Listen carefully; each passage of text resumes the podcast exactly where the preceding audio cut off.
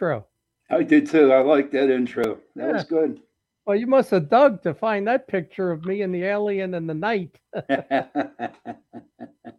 good job. Good job. She lost her voice. Jen, there you go.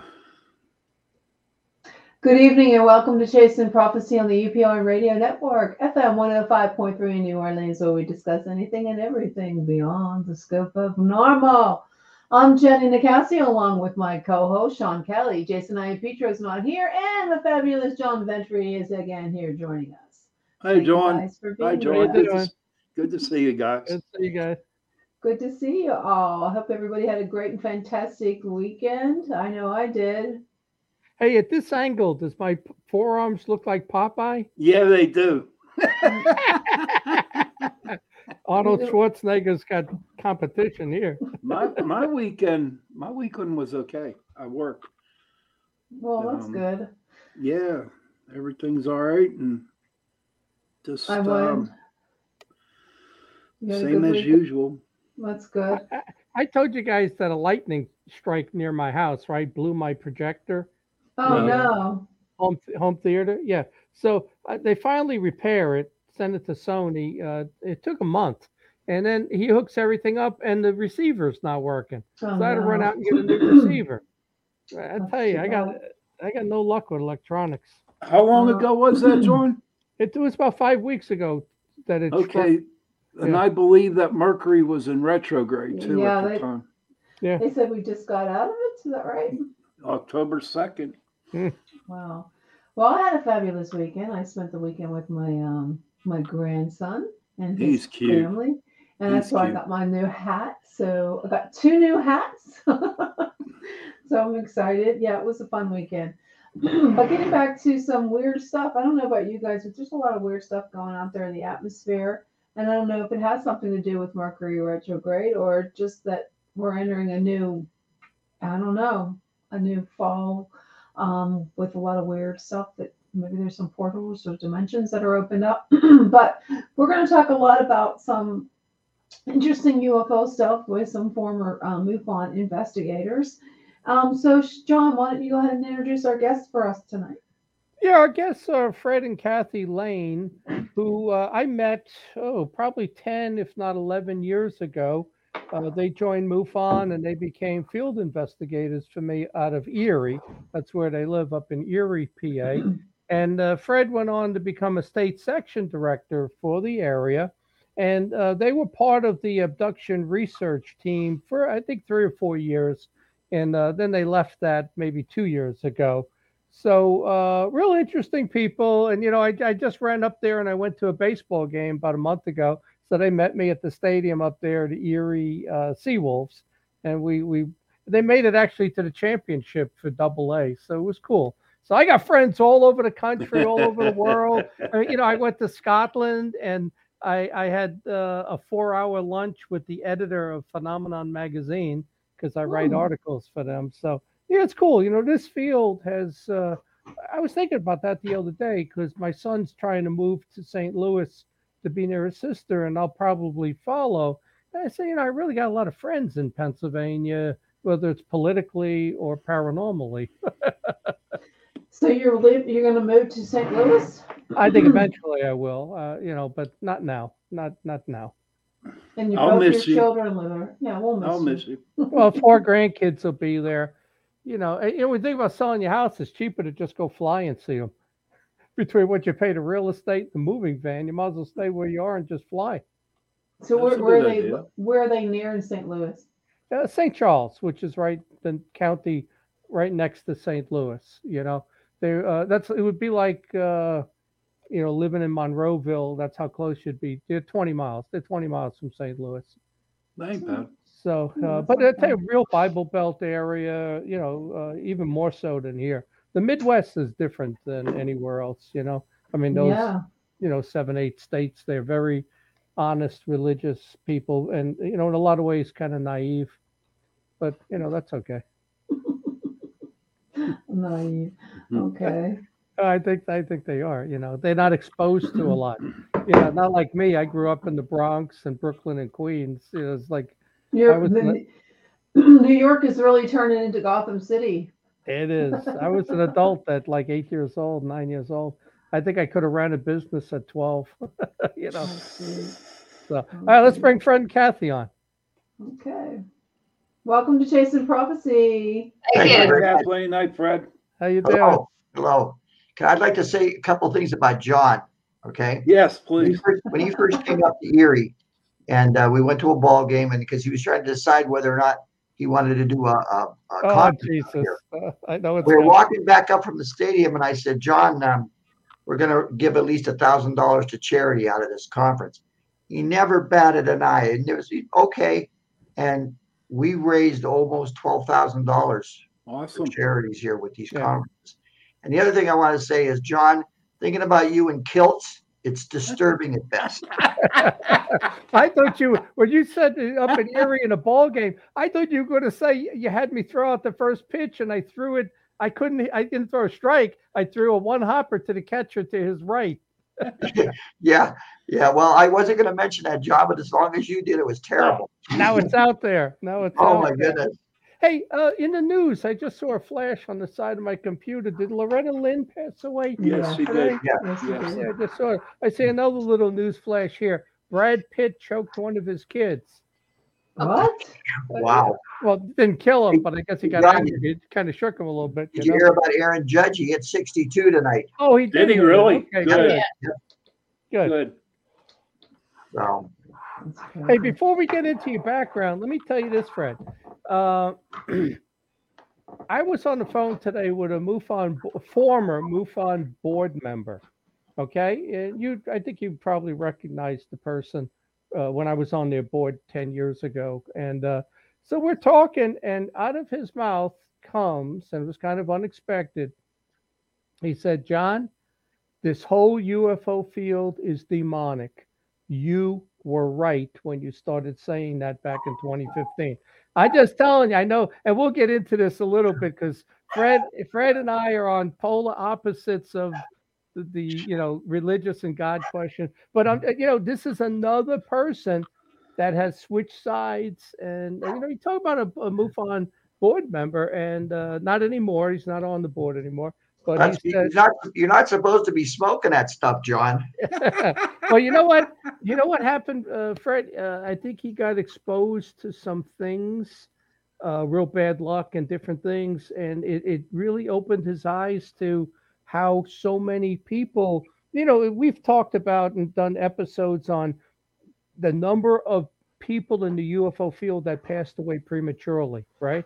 And, and there's a number of people that just run into the worst luck. Different things happen you know, beyond their control. And, you know, and something like that, I think, uh, is what happened to this person. And he said, John, it's just, to me, that that there's a huge demonic influence in, in it. But the second thing I want to bring up to you is do you follow at all the congressional hearings on UFOs and that Lou Elizondo and, you know, talking, you know, how you know, they've created this new group that's going to be in charge of, uh, you know, investigating UAPs?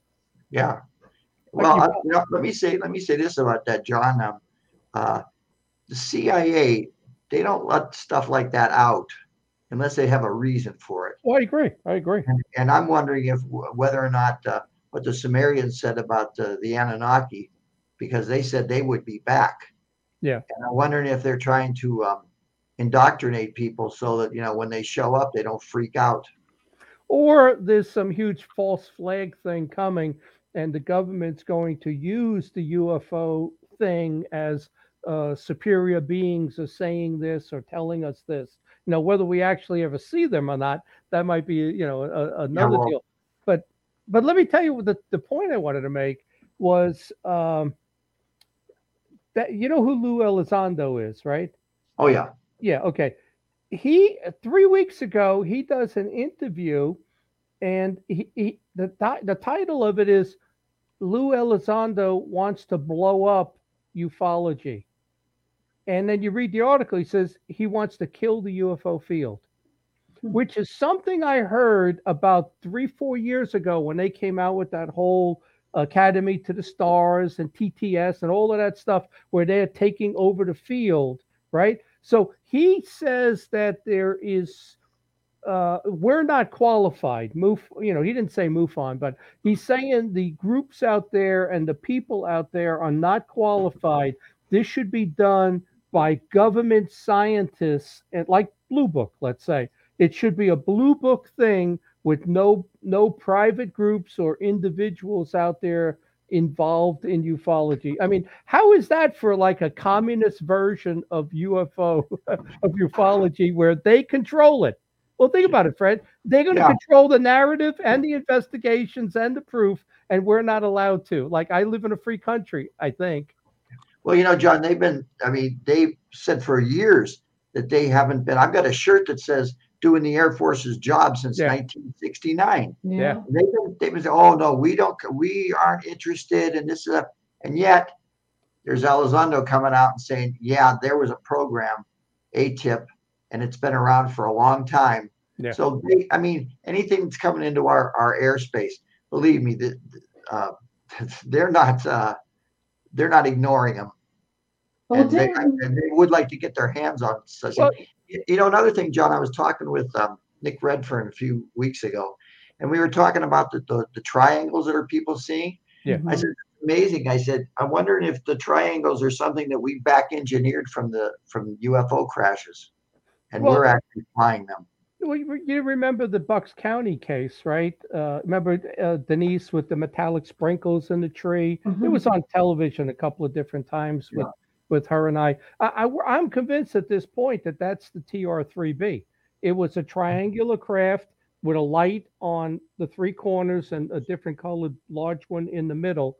And, uh, you know, at the time, I didn't know that in 08, but uh, maybe in t- 2013, I discovered the Aurora project and TR3B matched right up with it.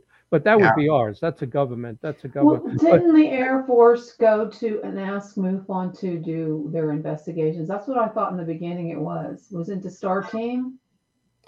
Uh, well, that that was uh, in 08, oh, maybe 09, 09 into 10. Harry Reid got funding from the Defense Department and funneled it through uh, Robert Bigelow into MUFON.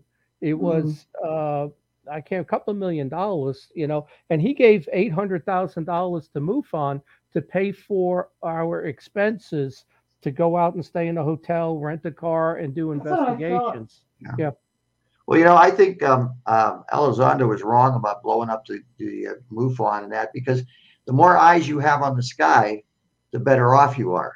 Well, I agree, but you, you know, they they're thinking of government control. Well, They don't Yeah. want they don't want protesters. You know, they don't want Mhm. a, a, a dissenting opinion on anybody else looking into this. And and uh, I was talking to that board member, and he said to me he was watching those congressional hearings on the UAPs a couple of weeks ago, and, and he said a Navy person said the people and organizations that investigate this and make up stories, they should be prosecuted. So who do you think they're targeting? Who do you think they're going to target? It's going to be MUFON and the investigators. You know, and and I, I tell you who they should go after first, and I'm not in favor of them going after anybody. Is this whole ancient alien thing? If you want to target a group that's making up stuff, it's the whole ancient alien group. But they, Well, they shouldn't be targeting anybody because we live in a free John, country. I, to- I to- John, I Yeah. totally disagree. Disagree with you, and I don't know if the if you have read. I, I know you have. I'm not sure if the other two people here have read Zecharia Sitchin's uh, Genesis Revisited. When you do, you realize that the book of Genesis is a retelling of an ancient Sumerian tale, where beings came here. They needed primitive workers, and they're discussing it. And one of the the, the what they believe was a scientist said, "The creature you named already exists. All we have to do is bind upon it our image. Remember, the Bible said, God said, Let us make man in our image. Yeah. The reason it's plural is because it's taken from this story. And it goes in great detail about how he makes a clay vessel. Remember, God drew in the clay? He makes a clay vessel. He puts the egg and the seed into it, and he puts it into the house where life is breathed in. Remember, God breathed life into the clay? Mhm. And then he takes it out, he inserts it into his wife's womb, and 10 months later, the birth goddesses come and deliver the child. And she holds it up and he says, What do you call the creature? She says, This is not a creature, it's a sentient being. And we should call him Adamu, A D M U, first man. And later on, he takes he later on he takes the, the woman that he creates and he puts them both into the Garden of Eden. And when he's walking through one day, he sees them and he wants to know why she's not pregnant. He says, Your brother Enlil, who's the military commander of the expedition, didn't want that. And mm. This guy by the name of his name was Enki. He goes and he tells him about childbirth. And I, well, he had several nicknames. One was he who knows oil, and the other was he who knows water. But the third nickname he had was the serpent. And Oh. there's the talking snake in the garden. There is no devil, there is no God. This is what they were talking about. And, and as you go through the Bible, where they're talking about, oh, God said this, no, no, he didn't. Look at um, look at uh, uh, uh, what's his name, um, Ezekiel. Uh, one of the NASA scientists who, the engineers who do design the landing gear for Apollo, went to see uh, uh, Eric Von Daniken talk about this, and he decided he was going to prove Van Daniken wrong because he was a Christian. So he works and he works and he builds what he thinks Ezekiel saw. He gets a patent on it; it would fly. Hmm. And unknown, and unknown to him, an Austrian engineer, he took the second book because Ezekiel was told to build something, and he builds what he believes that Ezekiel was told to build. And the two of them get their models together, and the flying machine fits right into the to the thing that the, the Austrian built. So there you have a thing where this isn't God talking. This is somebody else.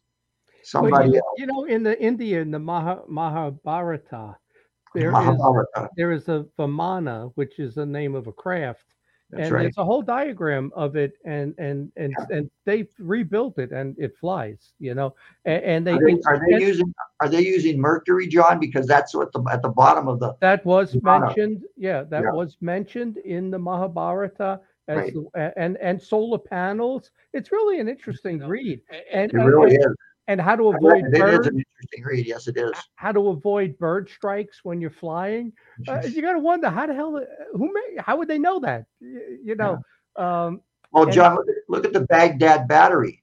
How would they possibly know that you can plate metal and uh, with electricity? How would they even know about i electricity? think, I think Why don't you humans- explain to our audience what you're talking about, the Baghdad battery or whatever it is? Why don't you explain it to me and Sean? We have never heard of that. Yeah, no, we know. Fred and I know all about this stuff. I We're not know, you- explaining- We're not explaining anything. Again, yeah, yeah. They, they they there's they have that stuff in books. Actually, the Baghdad battery is a is a um, I can't see your. oh, it's an earthenware jar about this big. Okay, and inside of it they would put uh, wine or vinegar. Okay, then they would put a um, a core, a metal core down in it, and it would produce electricity, and they would use that to plate some of their their objects that they had. Hmm. they also think that The that question it's, is, the question is, how would they know that? they also Yeah, think, how would they know that? they also think that uh, when you look at the pyramids, you know, once you go down one aisle, you know, and then turn and stuff, how'd they get the light in there? Like to paint and draw everything. So they think the battery, and they actually invented a bulb also. You know that that that was probably they had to light it somehow, and there's no like soot soot marks, you know, from holding uh, Torches. torches, and I don't even know if there'd be enough oxygen in there. And they, you know, they tested mirrors, and it really didn't work to to refract it three, four times Mhm. to get down. So, but here's the thing, you know, uh, you know, for every how did they do this? There's another answer. But uh, you know, I think we were actually smarter back then than we are now. I think we're de-evolving. I, I I'm not even joking about. I I really believe that humans were smarter previously. They, you know, they they told us this 10,000 BC thing where we evolved from apes and we're getting smarter and smarter as we go along. I don't believe that. I think we were smarter then, you know, because I believe we were created. But even if we were uh, genetically engineered, we were smarter then. And each generation, due to mutations and interbreeding, we're losing some of some of that intelligence. So that's how they invented some of these things. Uh, I, I think I think if we could meet somebody back then, they didn't have technology. I think they were very very intelligent. Two Well, three you, we know what John, you mentioned the pyramids, and um, um, where I worked, we had a lot of different engineering companies, Mhm. and four of them had uh, Egyptian engineers. Okay, Hmm. and so the job that I had, I was able to talk with them. So one time they were, it was after An Friday. Egyptian? You speak Egyptian? They were Egyptian. you speak, No, no, you speak Egyptian. do you speak? Do I speak Egyptian? Uh, no, I speak hieroglyphic. Oh, Um, okay. Fluent in that. Did, and, so uh, you created you sign language? Yeah. But anyway, um, we were talking and I asked them who built the pyramids. Yeah. And they said, we have no idea. It says it wasn't the Egyptians. He Oh, says, "These- of course. says- one, of- one of the guy made a good point. He says, you know, the ramps, right? He says, if you had a ramp that went up one foot for every 10, a very gradual slope, in order to pull a 70 ton block up uh, 200 feet in the air, he said that that uh, um, uh, ramp would be almost a mile long and composed of more material than's actually in the pyramids. Not only that, but because the, the very tip of the pyramid is directly, and I mean exactly directly above the base. The only way to do that is to have all sides of the pyramids visible at all times. And you can't do that if you have big ramps. I agree. We didn't we didn't build that, and there's even No, mathematical. So and and they weren't smarter, John. They weren't. Do you They you know about Gobekli Tepe? Do you people know about Gobekli Tepe? I do. No, but- Yeah, please you explain to our audience. 12,000 it's 12,000 years old and it was purposely buried. And, he- and I, it, it- I advise you to go and look at these things. These are huge pillars. And on these pillars are animals carved in relief on these pillars. And this is 12,000. We were hunter gatherers 12,000 years ago. And, oh. and who would have, and these things are 20 feet tall. They, they, they're, they, they're spread out over a, a, a, square mile. Who had the technology to bury them at a height of 20 feet 12,000 years ago? you know, I might be getting that mixed up with Baalbek in Lebanon. What's Gobekli Tepe? Oh, oh, the temple, the temple of, Ba- well, um, What, where's it located? Tepe is about 100 miles away from Mount Ararat. Okay, so that's in the Middle East too. Right? But Uh, Baalbek is in, Baalbek is in Lebanon. Yeah, Lebanon. But Baalbek has that uh, this carved block that's twelve hundred tons. Twelve hundred tons. We they even said we can't move that with cranes. And and it also has on it, if you look at the uh, platform, there's one in place already, and it's about thirty feet high placed, and Yeah. on the, on smaller blocks. How'd they get it up there?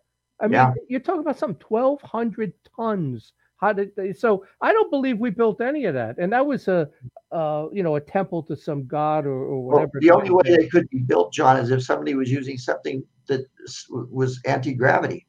Well, the yeah, I agree. I don't think they piled up So, sand. so I don't, I don't think, I don't think the, I don't think the ancient people had anti-gravity. I'm just, I'm just I saying. agree. No, agree. of course they didn't. It was somebody from outer space came down. The Sumerian, the Sumer, was Sumerian race was they were, I believe, aliens. I mean, offsprings of some extraterrestrial out there. Let me throw Uh-huh. the old, uh, you know, the alternative view in, and uh, you know, all those things that are said from Sumeria.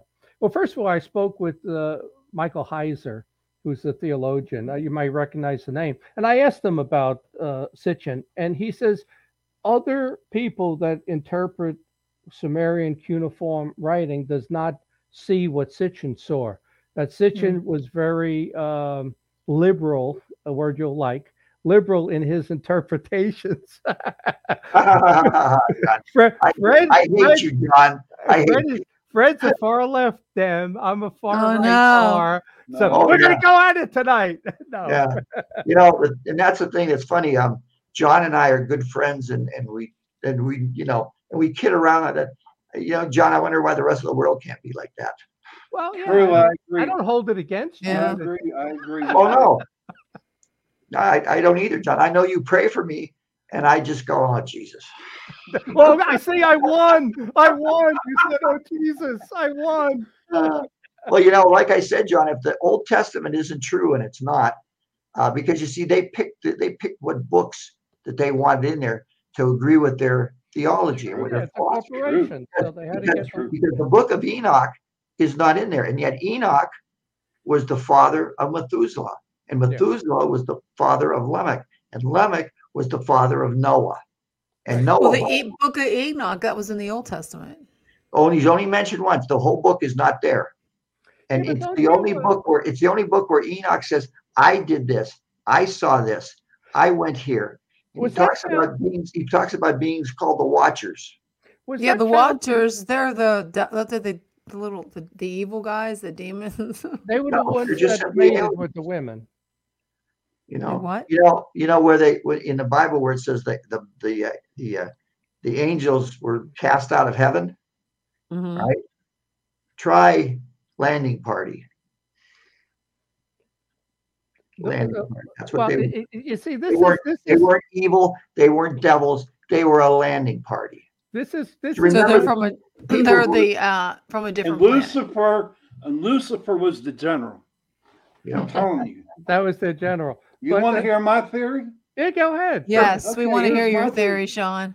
Yeah, you don't like it, but I'm going to say. Yeah. If you look at the Bible, right? I did a show on this on my other show, Into the Night.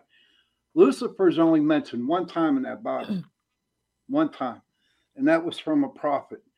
Now, I believe that Lucifer was sent out of heaven to keep an eye on Satan that was in hell.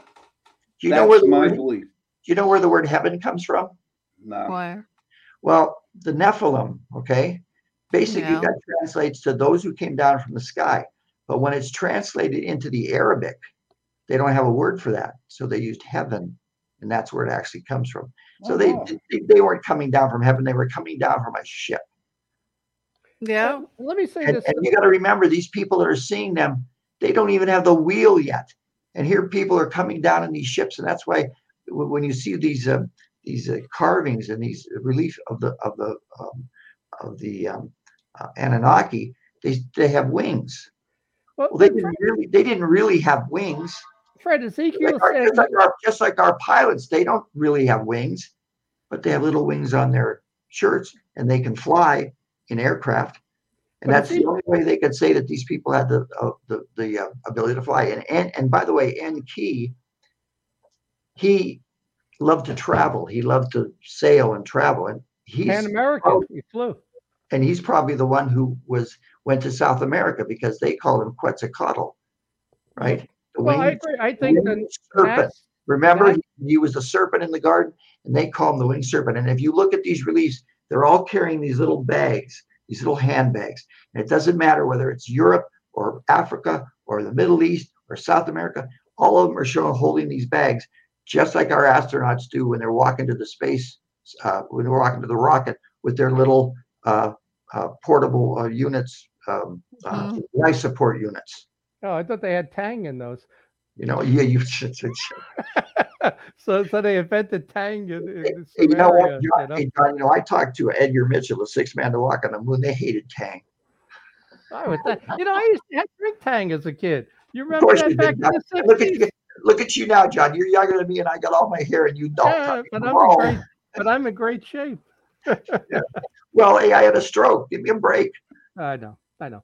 Hey, uh, but you know, think about this. You you talk about that story, Adamu, Adam. You know, you had your first couple of generations there that you named.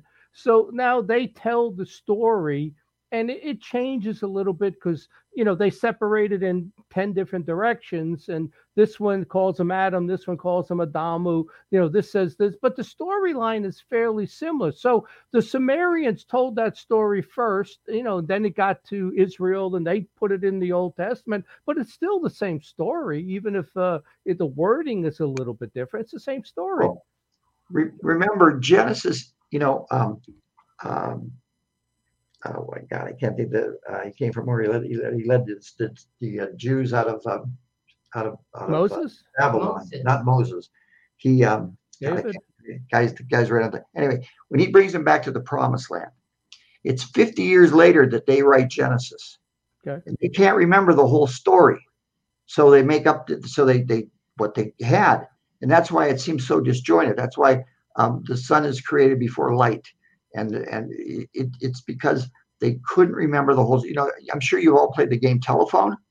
well, or God just somebody- somebody created, you- Somebody tells you a story and then you have to tell it to the next person, the next Yeah. person, next person, and find the last person relates the story. It has a little bit, a few words, a few ideas, but basically, it's it's a different story. Yeah, well, they, you know, you look at uh, Lost in translation. Yeah, well, i i some of it is, but if you look at like India, and you know they've been their their Mahabharata, etc., is three thousand years written, but it goes back five six thousand years. So so it's two three thousand years word of mouth, and then until they're able actually to write, and then you have a written account. So you know, who knows how much of it changed over those years? You know? Yeah, exactly, John. That's exactly my point. but the you don't know. storyline is still basically the same. And, and so, the see, religion's a cult, John. Okay, you know, drink my drink my blood, eat my flesh. It's a cult, John. Jesus, it's there's a lot there's symbolism in that and it, the cult, occult the occult takes the opposite of the religious side and turns it into something else and it's always the opposite you know Well, they you always have to have a, John, you always have to have a bad guy in the story. I mean, look at Moses. Look at Moses when he goes up on the mountain, right? Yeah. And great fire and smoke descended on the mountain, and he was told to keep the people away. Why? Why would he be you told to don't keep want them to get burned get burned. Yeah, get burned from the engine, the ship's engines. And when he comes back down the, the, to uh, to give him the Ten Commandments, you remember what he looked like? His skin, his skin was pale and waxy, and his hair was white. And he, like he wouldn't sean he looked like sean kelly when he came down from the mountain had a little longer hair So moses moses yeah, but that was that was um that was radiation poisoning, and that's why he was told he would not see the promised land. let me let me tell you something though the, you know van Because if God really wanted, if he really wanted to talk to the Israelites, why didn't he appear in the sky as a giant talking head? that would have scared the crap out of him oh. that would have scared me it's the That's same what, way That's what, that's what religion does, John. Right. It's the same way you think about Egypt and they had their gods, hmm. those eight foot tall human bodies with bird heads and animal heads. They brought them out. Those things were real. That is not some, you know, crafting of rock. I mean, those things st- came out, and that's crowd control. You want you wonder why people stayed in slavery for a thousand years, whatever they were. You know, they brought those things out, and everybody just got down on their knees. Eh, what would you do? You saw an eight foot guy with a jackal head or a bird head. you know, that was crowd control, is what it was. Mm. But let me tell you for a second about Van Daniken, right? My buddy Van Daniken, who I did the Ancient Alien Conference with in 2012, and I think I was one of the few people on the panel that weren't on the cast, you know. But Van Daniken, uh, and this is my my interpretation too. He's he he spent three years in prison for embezzlement, right? And when he was in prison, he wrote the second book of, of his you know line of books that that he had. I believe the devil in that prison cell was whispering all this stuff in his ear about ancient aliens and, and all of that. You know, as a it- it's almost like evolution, just another way to get people not to believe in creation. So if that don't work, you know, with with you know with Darwin, we're going to tell people that there are aliens out there that created us, and, and that's what I believe with Van Daniken. I think mm-hmm. that guy is demonically possessed, and I think Maybe. that he created this story John, John as just another way not to believe in God. I think your earphones are on too tight, John. I, I- You know, you know, I dropped my earphone right at the Um, start of the show, and it, the whole thing came apart, the wires and everything. I had to press it back in. So, but I'm sure. listen, Hey, John, wait, let's get back to the beginning. I wanted to ask you how you got started in this field. Well, this well, how we got started was when we moved into the house that I grew up in. My neighborhood was, is more inner city now, and these kids, the only thing they talked about was that what they were either going to be in the NFL or the NBA. Okay, so I said to Kath, Kath, we got to do something. We got to change this. So what we did, we started what we called Wild Wednesdays, Mhm. and what we would do is bring uh, speakers in to talk to these kids up at the Lighthouse Park, and then we'd give them uh, some books, you know, that they could go and read and that. And um, then we started a library on our front porch. We had something like 300 books on our front porch. And once a week, the kids could come over and get a book. And if they couldn't read, we taught them how to read. Well, anyway, one of the guys we brought up was Robin Swope. And Swope um, was talking about UFOs. And, and I was telling him about seeing the object over the peninsula that uh, back in 66. Mhm. And he said, uh, you know, there's a conference going on down in Pittsburgh. And so he gave us the, the, um, the information And that's when we came down and we saw you there. But where I actually really got interested in, I was in the fourth grade, Mrs. Gallagher, and uh, they had a library. It was a Catholic school, but they had a library. And in the library, there was this UFO book. And I took it out and I read it, and I was just fascinated with it. So I checked it out the next week, and the next week after that, we were we were leaving for the summer, and I never returned it. So Hmm. and I, somewhere I still have that book, and I believe I owe the Catholic Church about seventy five thousand dollars in fees. I'm not sure. Impact fees. It's Oh, probably yeah. in your your collection on the porch. But you know, Sean and Jen, he he he has these books there that the neighborhood kids can come and read, and Mhm. and and his wife was a principal, and they've done a real good job with these. I don't call you know to me inner city kids. I grew up in Brooklyn, Bronx. Yeah. the, you you don't have inner city kids, but it's similar. You know, uh, Yeah, well, the other- kids. Let's say. The other thing we did too is we got a uh, we got a power lumber because we have boulevards on our street, and I showed the kids how to use them, gave them safety glasses and stuff, and those kids would cut the boulevards, and they would get the I bought these green shirts, and they would sweep the neighborhood and pick up every Good. piece of paper and stuff, and they they they got to learn how to work and how to um, look up at the sky and not just you know. Well, anyway, of the eight kids that we started out with that, that grew up, um, all of them graduated from high school. Two of them graduated with honors, and they all have jobs now. Good, good. You know? Yeah, I mean, you did a great And job. we- It's with really that, you know? nice. And we changed the neighborhood, and we also started a little group because we had some problems. So the guy that lives next door to me is a is a, a black man, and the guy that lives across the street is uh, Puerto Rican, and uh, we started the Three Amigos. And the very first thing we did was we noticed that there's there's an apartment building up up a few houses up from us, and we noticed all these guys walking into the, the place, and they had um, uh, license plates from Texas and Louisiana and Mississippi and uh, Minnesota. And I and I said to Jermaine, I said, Jesus, what? I said something's wrong here. Something's very wrong here.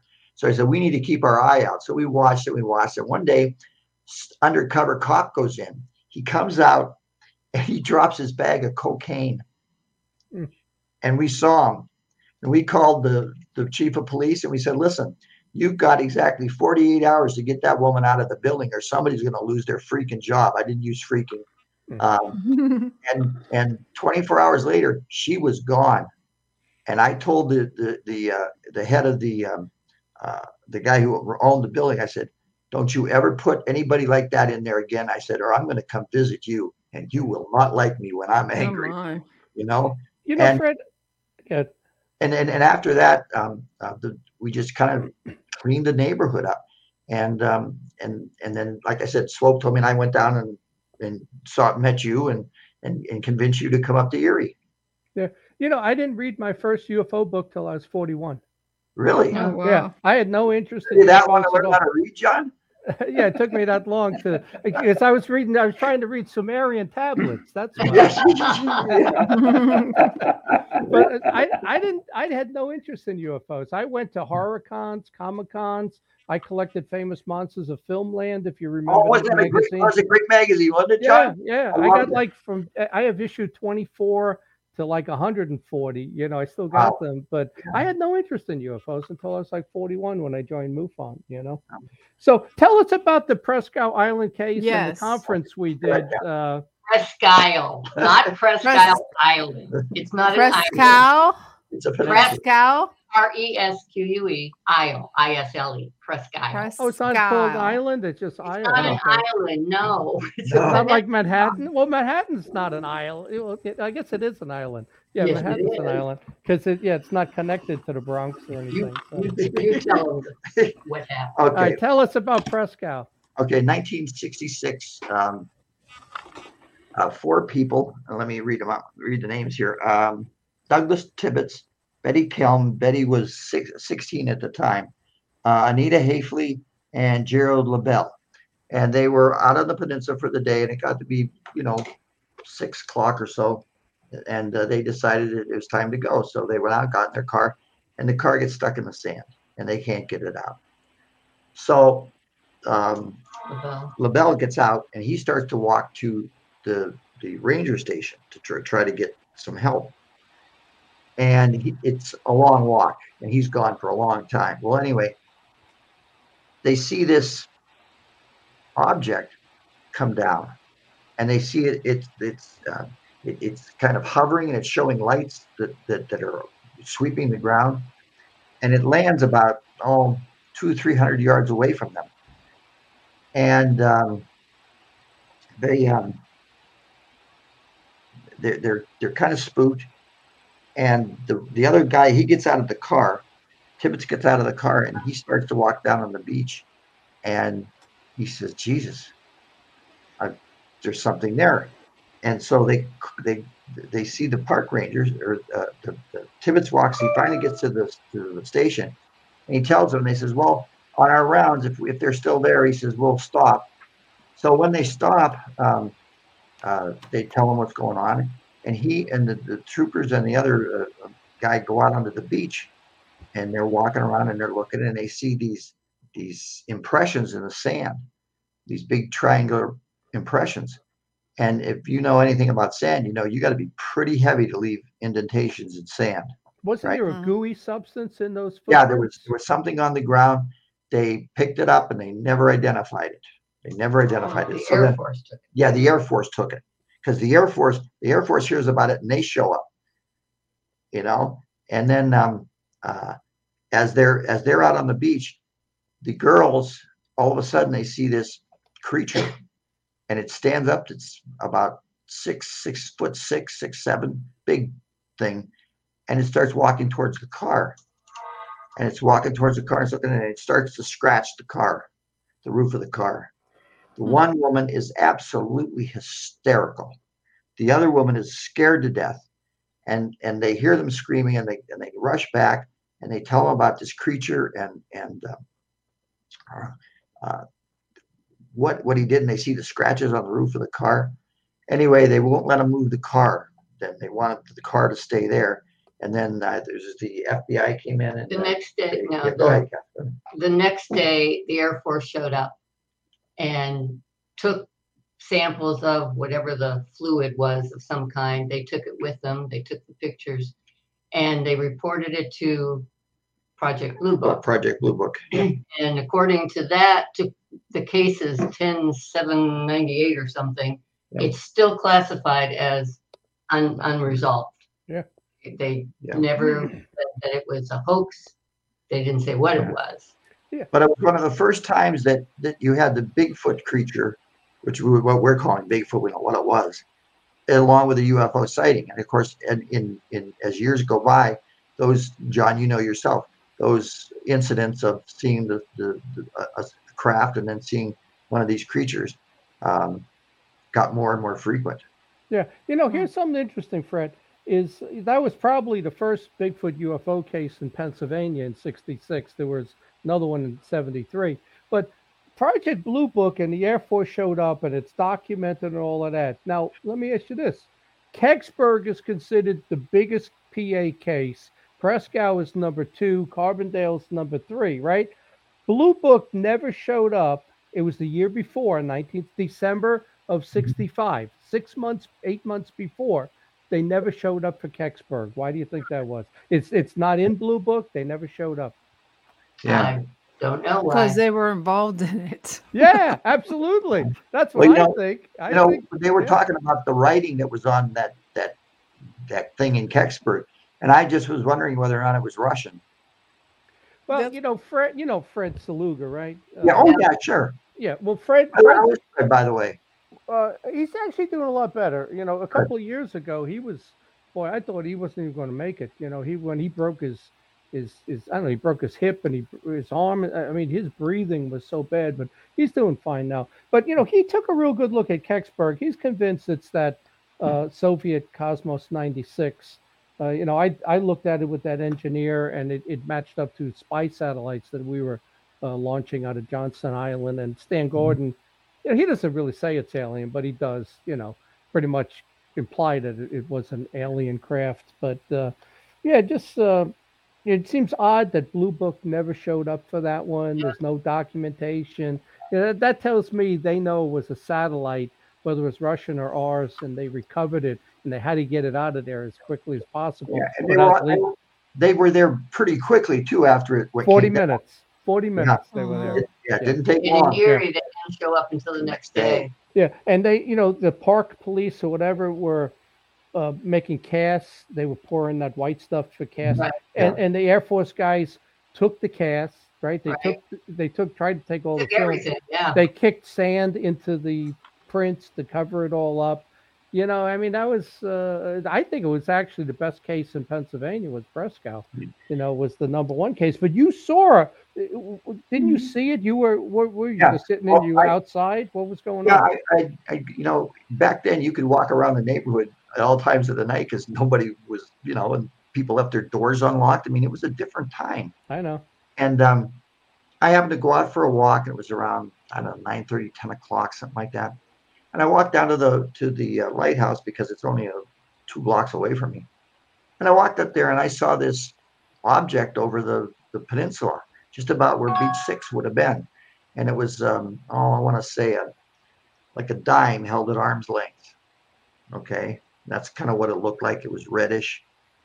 And um, I'm watching it, and all of a sudden I hear jets, and I look up, and there's a couple jets up there, and they got about halfway there, and these, this thing just went boom, and it was gone, just like that. So it must have been whatever it was they saw out on the peninsula. Yeah, and then know. in uh, 2016, six years ago, uh, we, we did the Erie conference up there, and we we got how many of the witnesses did were we able to get? I Two mean, they- gentlemen, we got the two gentlemen, uh, the women, they lost track of themselves. Yeah. But, uh, Tibbetts and, uh, LaBelle both came into Erie and had that little roundtable discussion. Yeah. And their story hadn't varied. Yeah. They, they, they recounted exactly what they had told the park police and the state police, Hmm. Air Force. and then we were able to find other people who came forward, right? Then more people came forward and said, Right. I, I Said saw it also," you know. Yeah, yeah, something like eight people they, they had accurate record of seeing something at the Yeah. same time. You know what's interesting when you said they didn't change their story? In 2015, I went to Stan Gordon's Kecksburg uh, 50th uh, anniversary thing at the fire department, and they had they had about a dozen of them. They all got up and they told what they told.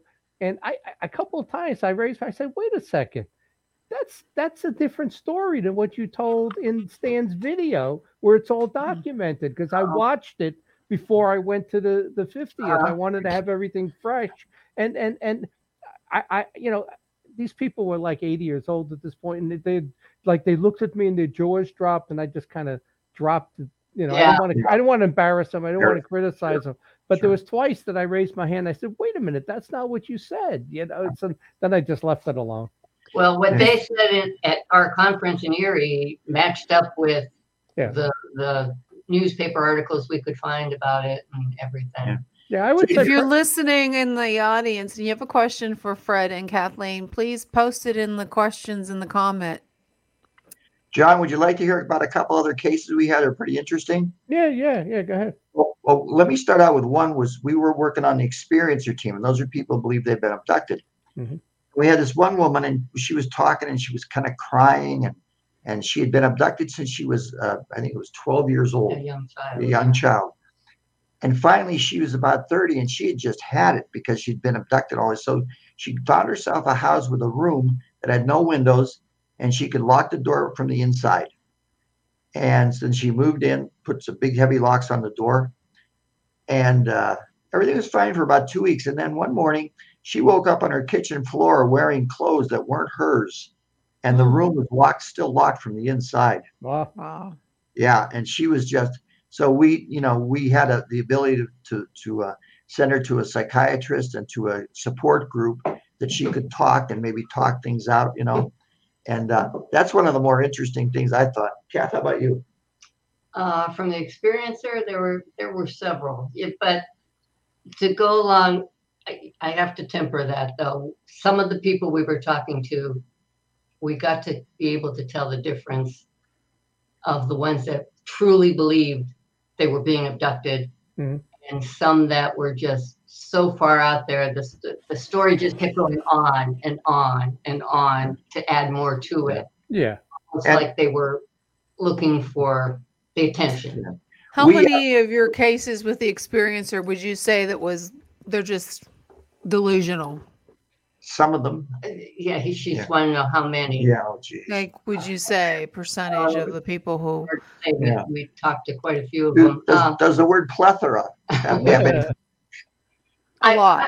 say more, higher majority. seventy percent? We're seventy percent maybe, yeah, Yeah. and Wow. the other thirty were truly believed. Now, we can't say whether they were true or not, but we believe that they, they truly believe this is what happened. What What about the people who seem to think they see a um a figure from the 40s um that wears a blue like a suit and his name is Val Thor? Do you think that that is a real? I'm not familiar. Did you ever hear of Val Thor?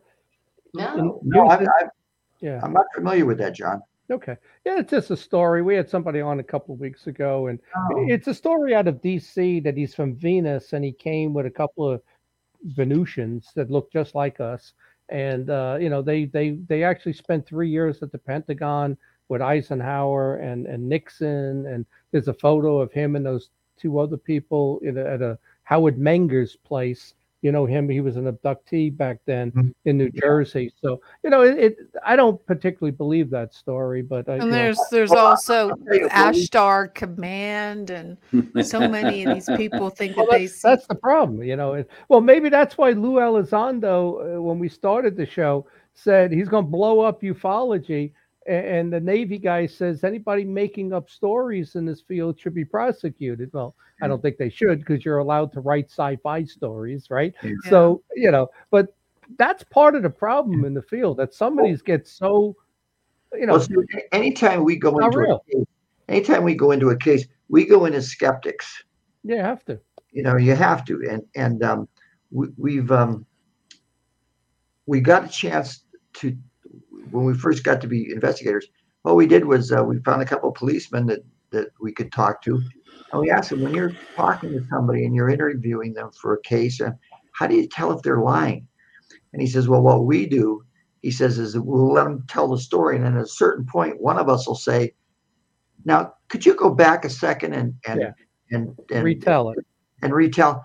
And then if they can't, and if they have to go all the way back to the beginning and start the story all over again, we know they're probably lying. Yeah, yeah. Mm. Well, you know, the other thing too, when I did a lot of these interviews with MUFON, you know, you ask them what happened next, what happened next, and all of a sudden it's like they got to think, and you could tell that they're making stuff up. What do you? Mean? How do you not know what happened next? You just had an alien in your living room, and you can't tell me what happened next. you know, Yeah. you know, it's not true. They can't tell you what happened next. But uh, Uh, any other cases that uh, come to uh, mind? yeah, um, our first one. yeah. Our first one that we that we we we um, had was a really interesting case out on the peninsula. Right here in Erie, Yeah, right right? here. And a guy was out on the peninsula fishing. He was right near the Perry Monument, and um, he he was just got done, and he was putting his gear away, and he happened to look over, and he saw this orange triangle just hovering above the monument, about uh, 500 feet. Yeah, I Something like think that. that's what he said. And he he whoa! So he got in the truck and he went around this little bridge there, and he just went around and just went over there, and he's watching this thing as it starts to move. And he's watching it, and it's getting it starts heading out again towards the lake. And he noticed that the parking lot is full, but nobody's looking up.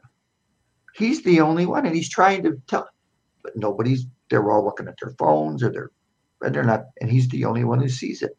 And he follows this thing until he can't follow it anymore. And he said it just disappeared out over the lake. And that's the first case that we had that we thought was a pretty credible case. He was a very credible witness, you know. Do you think that's telepathic though? If he's the only one that sees it in a crowd of people, do you I- think it was was it really there, or do you think it was just a telepathic thing put in his head? Because I think that happens a lot. They target people.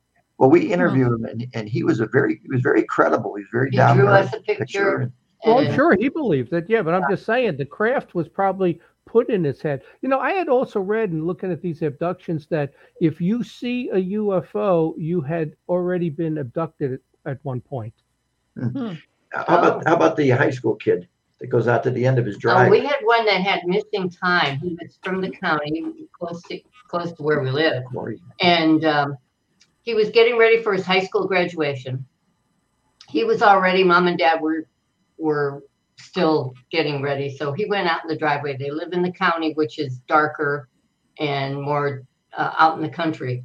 And he's walking down the driveway, stops at the end of the driveway, looks up, and he says, It was like, it was a clear night, but all of a sudden he could see no stars or anything in the sky.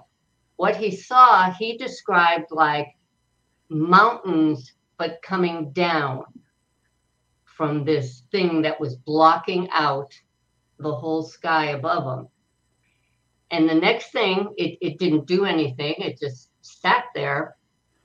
Next thing, north, the driveway faced north. Next thing he knows, he's facing south, the house. He hears his parents yelling his name, looking for him, looking for him. He's walking back. He says, What? They're yelling at him, Where have you been? We've been looking for you. He says, I was at the foot of the driveway. And he says, We have been walking around the house and the yard and the driveway for 15 minutes, and you were nowhere. Hmm. And so this child, well, a senior in high school, had 15 minutes of missing time. You know, I had missing time about a month ago. I, I went outside. I just swear to Oh, God, I went, whiskey coma, John. Was was that Oh, whiskey coma, John. whiskey? I'm not a drinker, and you know that. Uh, but uh, I went out to pull weeds, and it was like next thing I know, it's an hour and forty minutes late. I said, "There's no way I was out here an hour and forty minutes." First one, my back Oh, would you be- were. You my, probably my were. back wouldn't have held up that long. But there's a question, Sean. You want to read that question from uh, Sebastian? Yeah, uh, Sebastian Moran wants to know uh, if if the panel think about the dog man. What do you think about the dog man and werewolves? Thank you. Do you you. think they're real? Uh, We boy. haven't done enough investigation on them Yeah. to really have a, an accurate, We, you know, we haven't had anybody that's seen one in our, you know, in, in the cases that we've covered. right. So that's, But that that creature in Presque Isle was probably a Bigfoot or something, right? That- that's It what was we were some thinking. kind Yeah, of cryptid, right? because there's no bears or anything out there. So That's right. No bears up there. Uh, we don't disbelieve that there are cryptids out there, so that would Right. fall into Dogman and and werewolves and that. You know, there, see, we try to concentrate on, on just the UFO part of it and that, because otherwise, you know, you can get, go down a rabbit hole real quick. I, I heard I heard MUFON at the last symposium. Uh, Steve Hudgens got up and said, "There's no more paranormal investigations, no more Bigfoot, none of that stuff. It's strictly nuts and bolts, flying saucers." Did Well, you that- hear that? no, No, we we didn't didn't hear hear that, that. but that's always that's been our philosophy. Yeah, we yeah. we concentrate on UFOs. Yeah, and not- heard he. I- the other, not that the other stuff doesn't exist or is not out there. It's just that we choose to just concentrate on UFOs and what people are seeing. And that, I heard he got a lot of pushback when he said that at the uh, state directors meeting. You know, and a lot of directors said, "We'll investigate whatever's reported," because there is a spot on the form that says entities, Right. right? Yeah, right. Right. So what are you gonna? Ignore it? I, I have a question to ask. I want to know what your thoughts are, and I ask this to every UFO person that comes on our show. Why do you think the government is hiding a lot of this stuff from us? Do with the UFO and alien stuff? Money. Money. Okay. Look, religion is used to control people. Okay. Can you imagine what happens if all of a sudden we discovered that Genesis isn't real, that they're the ones that jumped us ahead? They've been here all along, they've been watching. Can you imagine what happens to worldwide religion? It goes away. And along with that, the money and the control, and all of a sudden, people aren't going to be listening to the government much anymore. Okay. You know, it's very see stuff. Knowledge is dangerous to a government. I don't care whether it's a democratic government or a, a fascist government. It doesn't matter. The truth is very dangerous to them. Okay. Does that All right. answer your question? Yeah, that's a good answer. Yeah. Hey, Thank you. um, Worked you know on how you you're saying that what would happen if they thought that Gen- Genesis wasn't true? Why why does it have to be untrue? Why does it have to mean like what makes you think that there can't be a connection between Genesis, the creation, and other universes out there that have other Right. beings. Why can't it be this? Why can't there be that God created? Not only did he create the heavens and the earth and man, but why couldn't he have created other beings out there? Hmm. I mean, well, th- well, think about it for just just think about it for a second, okay? We're a we're less than a speck of dust in the universe, all right? And here's a being supposedly can just think things into existence. Then why would he get personally involved in the minutia, which is our daily lives? Why would he keep screwing with us? Okay, that doesn't make any sense. who who's screwing with us? God? Well, yeah, if if if if you believe that there's God, why did he pick this planet? We know that there's a we know that there's Well, billions- God created the heavens and the earth. He, according to Genesis, there was seven days. Okay, now this is my mm-hmm. theory. Now I'm sure other people feel the same way about it. God created, supposedly, you don't want to believe it, but like God, Christians believe that God created man in His image.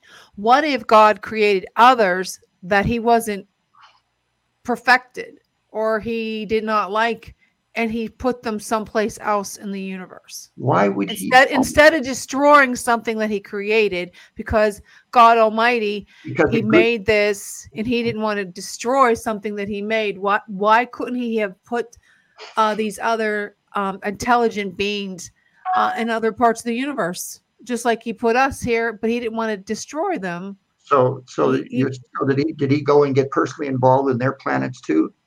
Because if so, he was then he's been really busy. And and if uh, if the being on the other planet is is, is a green blob with four arms, is that what he looked like to them? With he doesn't god doesn't get personally involved in human beings he gave human beings the choice to do whatever they want with their Free will, lives yeah. free will Yeah, but, but Fred, aren't you limiting God? I mean, if God is God, He can Because, be involved John, with I a, don't a trillion people. I don't believe in God, John. I know you don't. I, and I, I'm pray for you. I don't know, So somebody you, you're you're- you're- you're, uh, You're an No. atheist or are you an agnostic? Uh, which one I'm are you? say that again. Are you you you don't believe in God? No, So you uh an atheist or you uh I'm atheist. Okay, so you're a total atheist. You don't believe in anything that there, he, okay, so you don't how you don't believe in a higher power, you just don't believe in anything. Like No, I don't. What about the whole energy thing that, the- like the Far East and the metaphysical, that you die and the energy's recycled and you come back as somebody else? Do you believe in any of that, or do you think that when you die, it's over with, like a plant?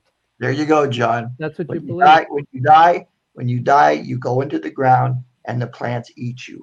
Okay, that's it. And there's, you know, that's it, John. Well, you either become soil and green or fertilizer. There you go. There you go. so you don't believe in ghosts or paranormal like afterlife. Uh Oh, I've, I've had several experiences with ghosts. well, so what do you think ghosts are if you they, there isn't a heaven and earth? What do I- they just I, they I just I don't know. I just don't know. So, know. Fred, you've had paranormal experiences, Yeah. right? Tell us about one. Um, I had a really good friend, and um, uh, how am I going to explain? Now this? he's a ghost. You killed him. No, no. um, well, yeah, Miller. Yeah, we had a friend, uh, Miller Hicks, from up in uh, up in St. Catharines, and we were staying up with him at his house because he had stayed with us when he was going to school down here. And um, one night, I'm in bed and I feel something tugging on the bed sheets at the bottom of the bed, and I rolled around and I moved, and then it, was again, and I, I looked up, there's an old lady standing there. Okay and then she was gone. And so the next day, I said to Miller, I said, "Hey Miller, I said, uh, where'd you get this house then?" Oh, it was an old couple, he said, and uh, and uh, you're in the room that uh, the husband um, was in, and he was kind of sickly in that. And uh, um, uh, I said, "Really?" He said, "Yeah." And he said, uh, one day the the wife went in and she was trying to wake him, and she was tugging on the the bed sheets, but he'd already passed away. So, so whatever that was there, maybe was the ghost of the old woman. I, do- I don't know. And we don't know. chose not to tell him the story. Yeah, because Miller would have freaked right out. Boy, he would have just freaked right out. Another time, another time, friend of mine, um, and she had a, um, she was married, but she had a, uh, a good a good, another good friend, and he passed away suddenly. And she was just heartbroken. And so I went down to the funeral and, and uh, down in Meadville, and I've been down there a lot of times, know my way around really well. And uh, so the, I paid my respects and I got in the car to drive home. And I'm driving, I'm thinking, where the Jesus, where the hell am I? And all of a sudden I'm on Ellicott Road. Ellicott Road is where this guy lived. Hmm. And and but I does doesn't occur to me then. And I open up the map and I'm trying to see where I am. And I pulled the map down. He's sitting in the seat next to me. Wow. He says, take care of her. I said, I'll do my best. Yeah. You know? So, Fred, what- do you, so to you, are we taking a break right now? Yeah, we've taken Yeah. a commercial break. Uh, I want to thank Carnation Instant. Breakfast. College on breakfast essentials and making a wonderful product. But thank you, Carnation, for sponsoring this second hour of Chasing Prophecy. And follow us on YouTube, Facebook. And if you think you'd be a great guest for the show, definitely send us a message to Chasing Prophecy Radio, or direct, direct message us on Facebook. And if you have a question for Fred or Kathleen or John or Sean or myself, please put them in the comments. So Okay. speaking of questions, right? Kathleen Wilson has two here. So Okay. first question is, what about the idea that God doesn't make mistakes? And her second one, meaning, why would he have liked something he created? I think she meant what? what I said. I think she's Mhm. commenting about what I said when God um that was just my um philosophy that if maybe he created them and it wasn't happy with them so that's when he decided to make them in his own in- image and he didn't want to destroy them and he put them somewhere else in the universe that's just my Um, philosophy and that's how i explain see, ufos and aliens and all the other stuff Well, for me, if we're talking about this, uh, I was raised Catholic all the way up to 12th grade. And then um, I got into recovery when I was 28 years old. And I've been sober for 31 years. And um, they tell us to find a higher power. And the only one I knew I didn't like because my life was in shambles. Okay. So, um, so I just came to the idea to where that there is something out there in the universe that has kept me sober every day for 31 years. You know, I can't say it's God. I can't say it's Jesus. I can't say nothing. There's something out there that's saving. So, um, in PPS too, uh, we have a saying: uh, "We will respect what you believe. Just please respect what I believe." You know. So, I mean, that's that's it in a nutshell. And one more thing my son, he's a scientist today. And when he was growing up, he did church every Sunday with his mom. He was an older boy, the whole nine yards. And then he got into the scientific field in college, and he just completely, completely does not believe in God. But Seventy percent of the kids that go to college that were Christians no longer believe He after they go to college. he said he needs scientific proof that he exists.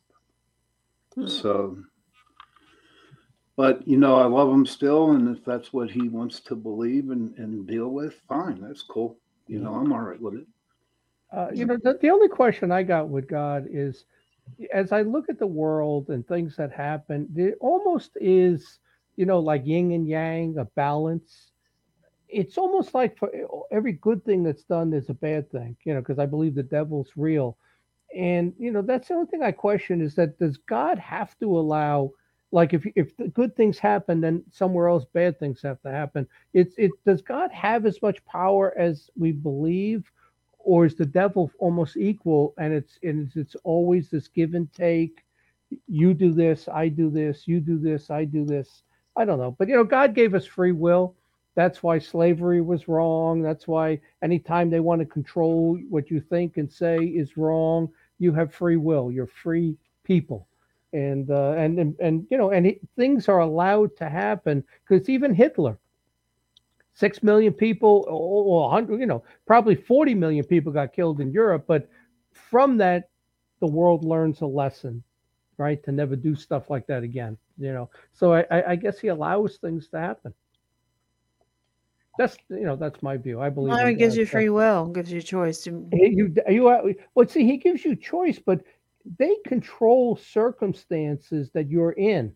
Like something happens, they made that happen, and then it's how you react to it is what they watch. So basically, John, the government is pretending, or not pretending, Wanna but be God. actually think that they are God or something like that. Well, I, I Um, think you know they want power. You know, it's like then in New York City they said your kids don't belong to the parents; they belong to the state. Well, I don't think so.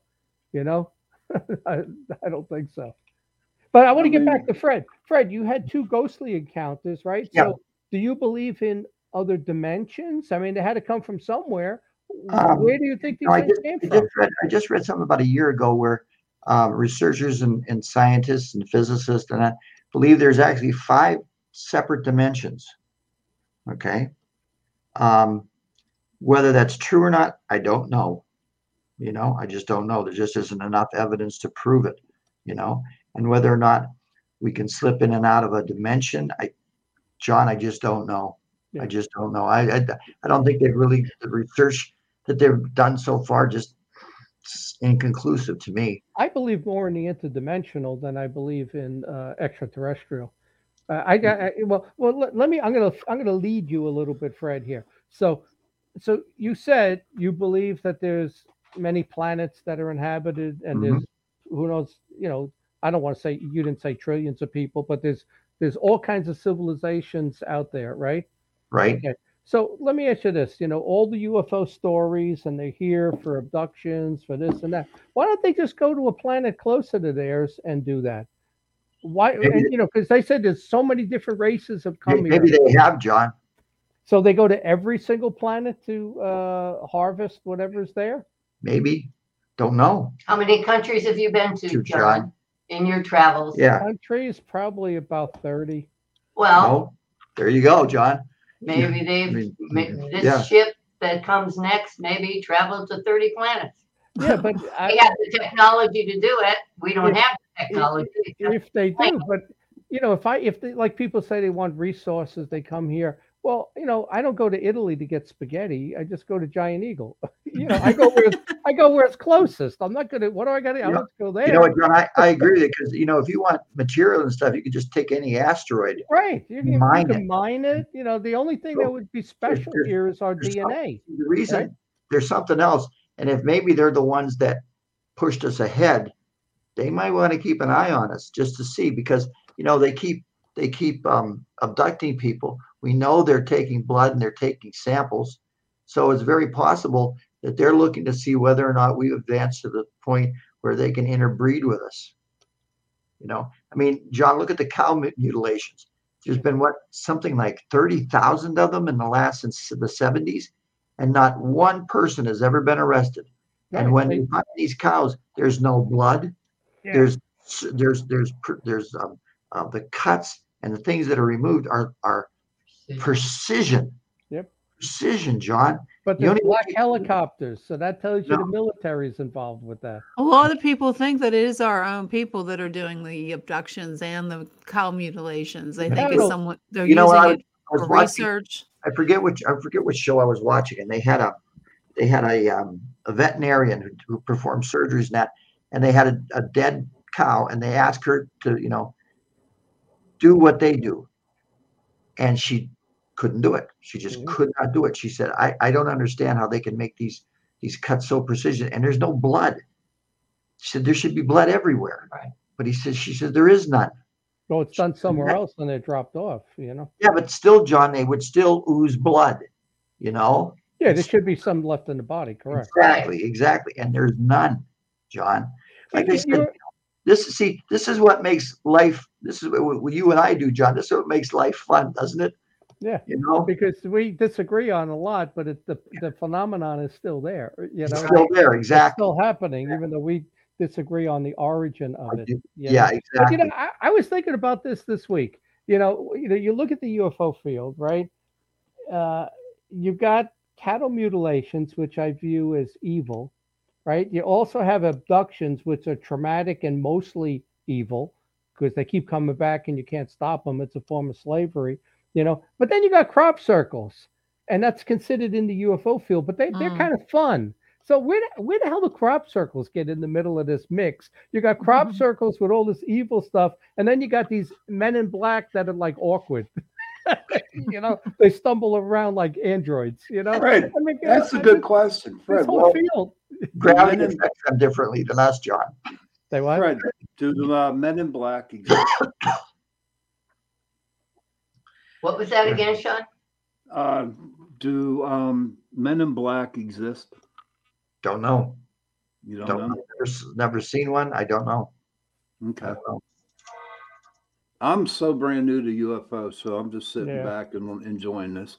Yeah. So But I was thinking, I was thinking about that with all these people, all these aliens, you know, that they say there's 176 races and all of that. Fred, I said, why don't you just go to get an asteroid, go to the next planet, get all the stuff you want. The only thing here that would be different is our DNA. That's the only thing that would Yeah. be different to come here as opposed to the closest planet or moon to you. You know what, John? You know, one of the things, um, and I, again, I've talked to a couple of the guys from from MUFON and like, you know, Nick Redfern and that, and um, I asked him, I said, do you think when they abduct these people that there's only one group of beings that are doing it, but they're telling these people they're they're planning in their mind that they were abducted by the Greys, they were abducted by the Nordics, they were abducted by the the reptilians and they plant it in their mind because let's face it, people start getting together and they start talking and you start interviewing them, and all of a sudden this one sees this, this one sees that, this one sees that, and it's so confusing. It'd be a perfect way to hide in plain sight. Speaking of hide, speaking of hiding in plain sight, John, two years ago we were down at the lake, and all of a sudden over the trees we saw these three white lights come up over the trees, and they they went up about I don't know a thousand feet maybe, and they stopped, and the middle light kept pulsing, flashing. And it turned to its side and then it started moving with the with the uh, the, the middle light flashing. There was no red lights no green lights no um, uh, moving against the wind okay silent and later we found a guy down at the, the wastewater plant where i worked and he would not go on the record but he said i saw it come out of the water Yeah. describing Oh. it was about 60 feet long maybe 35 40 feet wide but he had seen it come out of the water what a perfect place to hide, isn't it? Mm. Yeah. We've only we've only explored five percent of the of the oceans and lakes, and Right. Uh, you know, perfect place to hide. Well, remember in MUFON, we had that one uh, field investigator. He was an attorney. He's the one that actually helped us do the uh, 501c3 so that PA MUFON's a nonprofit. But he wrote that book on the orange orbs and he identified five spots in the country. He went through all of the cases in MUFON that had orange orbs. And one of them was out of uh, Lake Erie. One Mhm. was over by Miami. One was on the other side by Tampa and then there was one by Catalina Island off of Los Angeles, and I think the other one was a little further north up the California coast. We saw one in, we witnessed uh, an orb, I called it red, but Yeah. it would fall in that category of color. Uh, right over Lake Erie, right down, you know, six blocks from us here. Um, and it, we watched it and it was, wasn't moving a lot. But it was there. It was relatively small and we're watching it and then it faded out. And I said, oh, it's gone. And then in a split second, it reappeared way down lower in a split second from here to here. Yeah, I don't, know- I don't know why they, they categorize red or orange. I mean, I'm, Yeah. looking, I'm looking at Fred's uh, hoodie there that he wears in his neighborhood, and it looks pink to me. Is that Oh, pink, it's Fred? red. It's red. See what I mean? It's because you're gay, red. John. Okay, No, because you're gay. Kathleen, Fred, I have a question. pink, red, Why do you think? Why do you think there's a lot of uh, UFO activity up in Erie? Is why do you think that? The Um, lake. the lake. I think the lake has something to do with it. Uh, and more people, we've got, we've had a really good summer with heat, quite a bit of rain, but people are outside and they're Okay. looking up. You know, Yeah. and we've got, there's no mountains or anything. It's, it's a good location, but I think the lake has a lot to do with it. So there is an underwater. Do you believe there's an underwater base that could be There, there? there, there could be. There could be, There we could don't be. know that for We- we sure, don't but whether, or whether they're attracted over the water. Okay. You Well, you Well, know, I- let me let me You know tell you what? this. You know what? You were talking about orbs. Tell them about the, the, the doorbell cam. Oh, well, we, we had a case who sent us videos from their doorbell cam and they were white orbs. Uh, there was no wind and it was clear out. You, we could tell the weather was good. And these orbs moved in variety of, of directions in the same, in the same, uh, video. One would come this way and go up and out. Another one would come from here and go up and out and uh, she she wondered what they could be. And Bugs, Tell her bugs. no, they were bugs. They moved very slowly, and you watched it the whole way. Bugs kind of flit by. I know what you're talking about. The bugs. Yep. They kind of flit by, but this was slow moving, and we watched it go out of sight. Slow moving, and we watched it go out of sight. Was it I- pulsating? It was bugs. Tell her about the house. The house had a history. This this why this one went more into the paranormal with the orbs and that, but the house had a history. It used to be a funeral home, and the pre- people that lived there, one was a median, me, median, medium, Yeah, medium. medium. Was, she was a median. Yeah, she wasn't well done. She was a medium. and um, and she the woman was wondering whether that had any residual you know and it could have been related to that she said she wasn't afraid and it didn't bother her she just found the, the video she said it was two different nights and uh, of the video and she just wondered whether we knew what it was or could say what, it- what it might have been Hmm. so we we got we have different category categorizations that we label uh, cases that we get. And one of them is four orbs, uh, unknown other. And that would be the orbs or anything. There's a lot of people think those orbs are spirits too. Yeah. You know. Yeah, A lot of them. that's the way she was going because of the history of the Yeah. house too. Yeah. You know, but that's the category we put him in because we wouldn't know where else to put just orbs, you know. You know, uh, going back a little bit to you brought up underwater uh, USOs, uh, so underwater submerged objects. In in that article I was telling you about by Lou Elizondo when we started the show, towards the end, you know, it's funny when you talk to all the people in this group now, they shy away when you talk about aliens from space. I, I haven't heard one of them say aliens, extraterrestrials, right? But he, what he says towards the end of this article, after he wants to destroy UFO investigators and organizations and all of that, he said it's you're going to find out that what this really is, these unidentified objects, are our neighbors, and he doesn't Hmm. explain what that means. Eh, You know that he, they're implying they're not from space. So, you know, the only other thing I can think is, you know, you you have there's a whole bunch of theories on where these come from. You either have that hollow earth of a civilization that lives subterranean uh, Uh-oh. under the ground, or you got a you know a, a, a group that lives under the ocean, like the Atlantis people that maybe they grew gills, maybe they were always amphibious, and maybe there's something uh, under the ocean. Because when you think about it, Fred, you said only 5% of, of the ocean's been explored. Well, Right. the only thing that we do is we have trade routes, right? If you're going from Chile, you know, from from Brazil to Africa, you go a straight route. You're not mm-hmm. going all the way down here. Nobody is in that bot that area around Antarctica. There's no trade routes. There's no ships. There's no flights. Who knows what's under there? You know, Right. you go where the plane routes are and the ship routes are, and that's the only place you go. you know? John, you know you know about the Piri Reis map? Yeah, yeah. Okay. Well, if, if the the other two people here don't know about them, Piri Reis map is a map that was put it was was made in the 16th century, no, the, the early 17th century.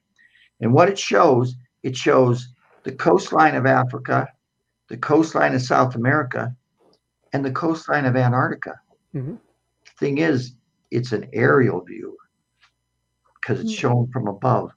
And there was there hasn't been ice on the on the, the Arctic uh, ten thousand years ago. There was no ice there.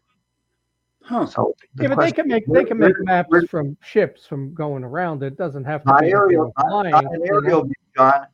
Not an aerial view. This is they're looking down And if you look at this map, there it's it it's looks like a satellite photograph. Yeah. What's the name of the map? Perry Pure Reese. He was a I R E I S, I believe it is. P I R I R E I S. Perry Yeah. Reese. He was a Turkish uh, captain, yeah. but he said he drew the map, or he, however he got it, it was made from older maps from other people in other countries, and they, they compiled it in, into uh, this one. But you know, there's a lot of people who don't believe, and I'm one of them, that you know these ice ages lasted for a hundred thousand, you know, however long they lasted, ten thousand years. You know, there's a lot of people who believe that these things are actually fairly rapid. That you know, when you have this climate change, which is natural, you know, uh, the the temperatures rise, and then you have ice ages follow. But these things are fairly quick. They're not. They don't take like this. You know, the scientists trying to tell you now that you know this the, the ice age was there for whatever 20,000, 30,000 years. No, there was it was probably there for five, six hundred years. And Well, see, I'm going to believe I'm going to believe the guys that have those degrees I'm in not. science and yeah, you know, I, I'm not because they have an agenda. They absolutely have an agenda. One is to get their grant money, and two is always to prove that creation's not true. That's the science. The, when you look at historical science, not medical science that helps people today, historical science, their goal is always to prove the earth is older than the Bible says and that creation is not true. That is job one for them. It is older than the Bible says, John. Well, I don't think so. Come I on, think I think it's six thousand years Holy old. cow. I think it's David 6,000. Hope has a question. here's What are your thoughts right, on John. alternate universe, Fred and um, Kathleen? An alternative alternate- universe. Well, you said there's other dimensions, right? Yeah, I I think there are, but you know, again, I'm just going on what I've heard. I have no you know experience with it. And um, another thing was is time travel. You know, I've, we've heard people say that they believe that UFOs are, are time travelers. Well, there's a problem with time travel. What's that? problem is is that you can't have any contact with whatever you're going to visit because you could change the the um, the timeline you know like for example if you went back in time and killed your grandfather you can't do that because then you wouldn't exist to go back and kill your grandfather Or it creates a split, and there's two futures. Then And these are these alternate universes you could where be you're alive with your grandfather, but then you're no longer alive, and that whole line was cut out, and it's a different future. You know, Yeah. that James Krug, you know Krug, Krug, James Krug. yes Yeah, he was on the show, and you know, uh, uh, that's what he said. You know, about, about the time travel. It's possible, but it creates two paths. Then, interesting yeah, it's, And- uh, I mean, it's well, you know, uh, Michio Kaku, uh, he says there's eleven universe, eleven uh, dimensions, Dimensions. right? But then they they try to tell you that like our universe, like let's figure a balloon, there are other universes all around it. Like there's a bunch of, you know, like you go to a birthday party, you got all these balloons.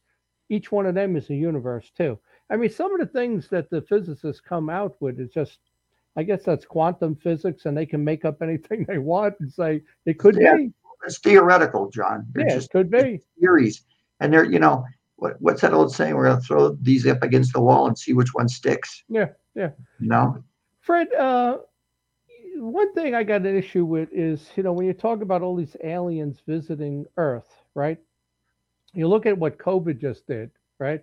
You get this virus, and you got I don't know how many millions of people died around the world, but uh, and remember War of the Worlds, which was a cool book. The way we killed the Martians was bacteria and viruses. You know, Yeah. once Well, they we, we didn't kill them. They just contracted them. Once they got here to Earth, they were Yeah. exposed to them. they They had exposed. Yeah. So, so my question is, you know, and if really, if you look at this scientifically, if you got all these aliens coming here, they, they, first of all, they probably wouldn't look like so many of them have two arms, two legs. They, they look too human in appearance, but their world would have a whole different set of bacteria and viruses. Their physiology would be different. Mhm. How do they come here like they do? And you know, at some of them are seen in some spacesuits and helmets, and others are just walking around aliens. how do they survive here? You know, it, it's something that to me doesn't make a lot of sense. How do they survive with all of the germs and viruses on Earth? Well, John, you know the Greys, okay, and you and you're very familiar with them.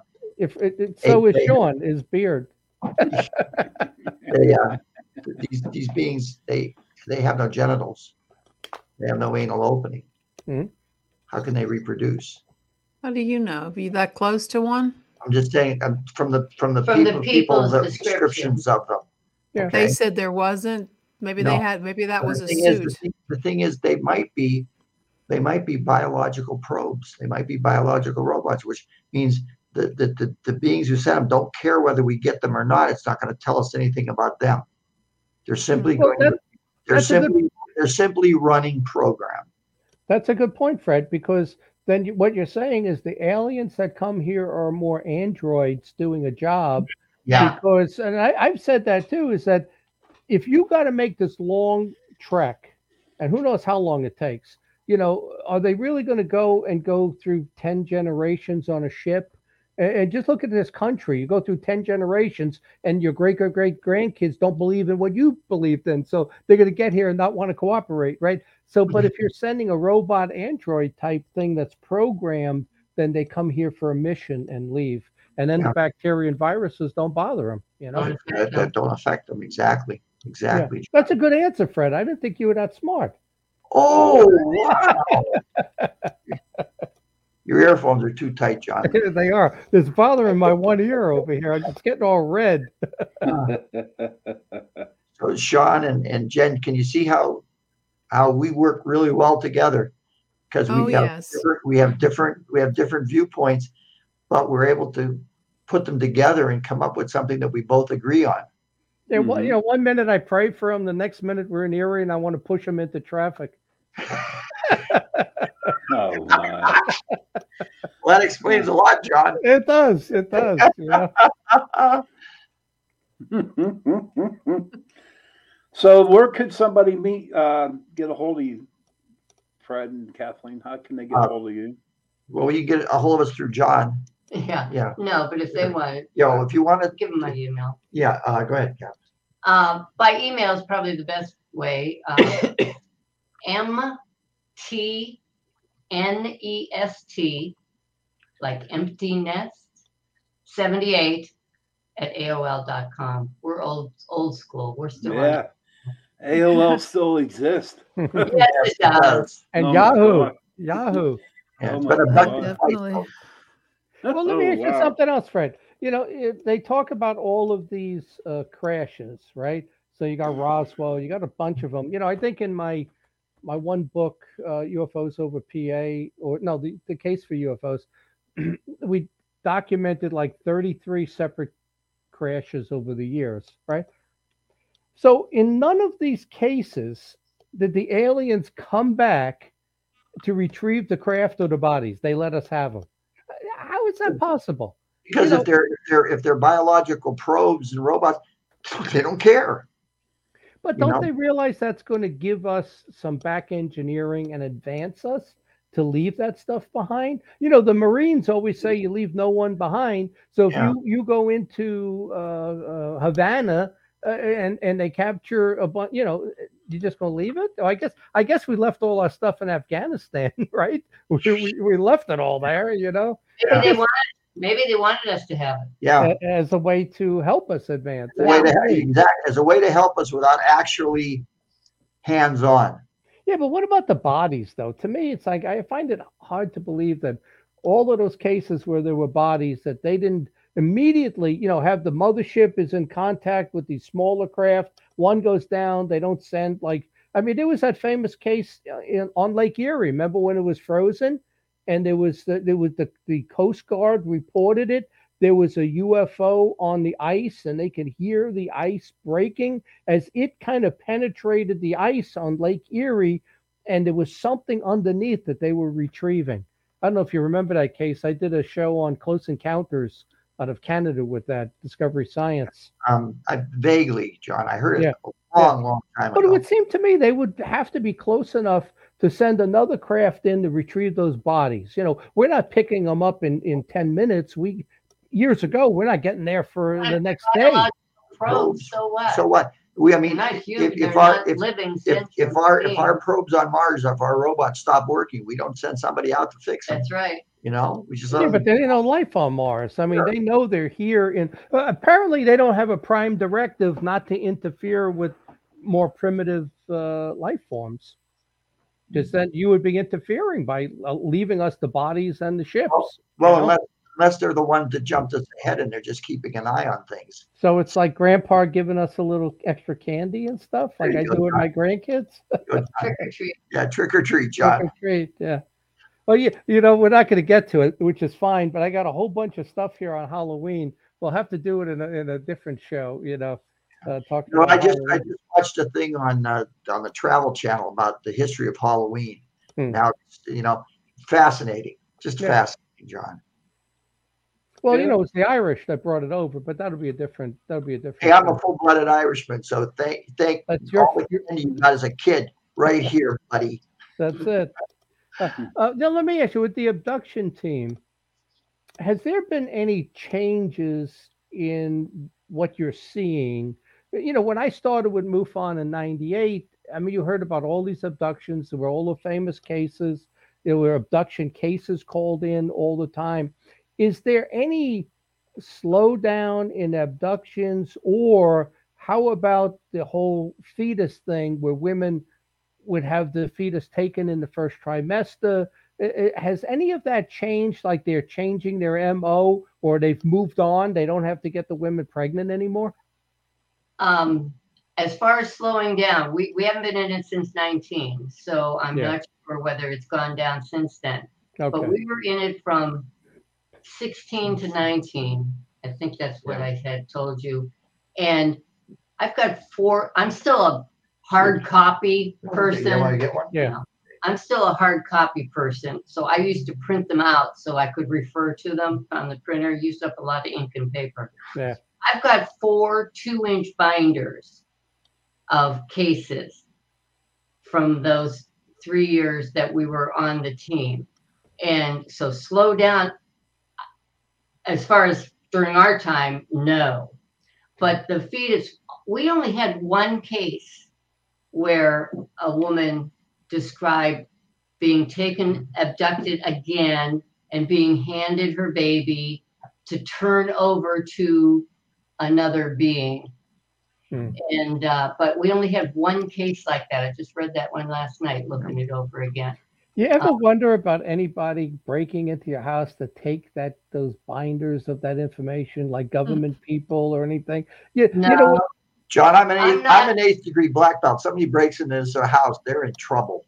I, I But I, I tell you, when when, when, like when we did that Bucks County case, and the airport there sent me the discs with the radar, uh, and we, we I sent them off to be read, and you know, and then MUFON sent it back to me from Colorado, and we had the radar of an object with no transponder. The first thing I thought about is once they know I have those discs, somebody's going to break in when I'm away on vacation, and that stuff's going to disappear.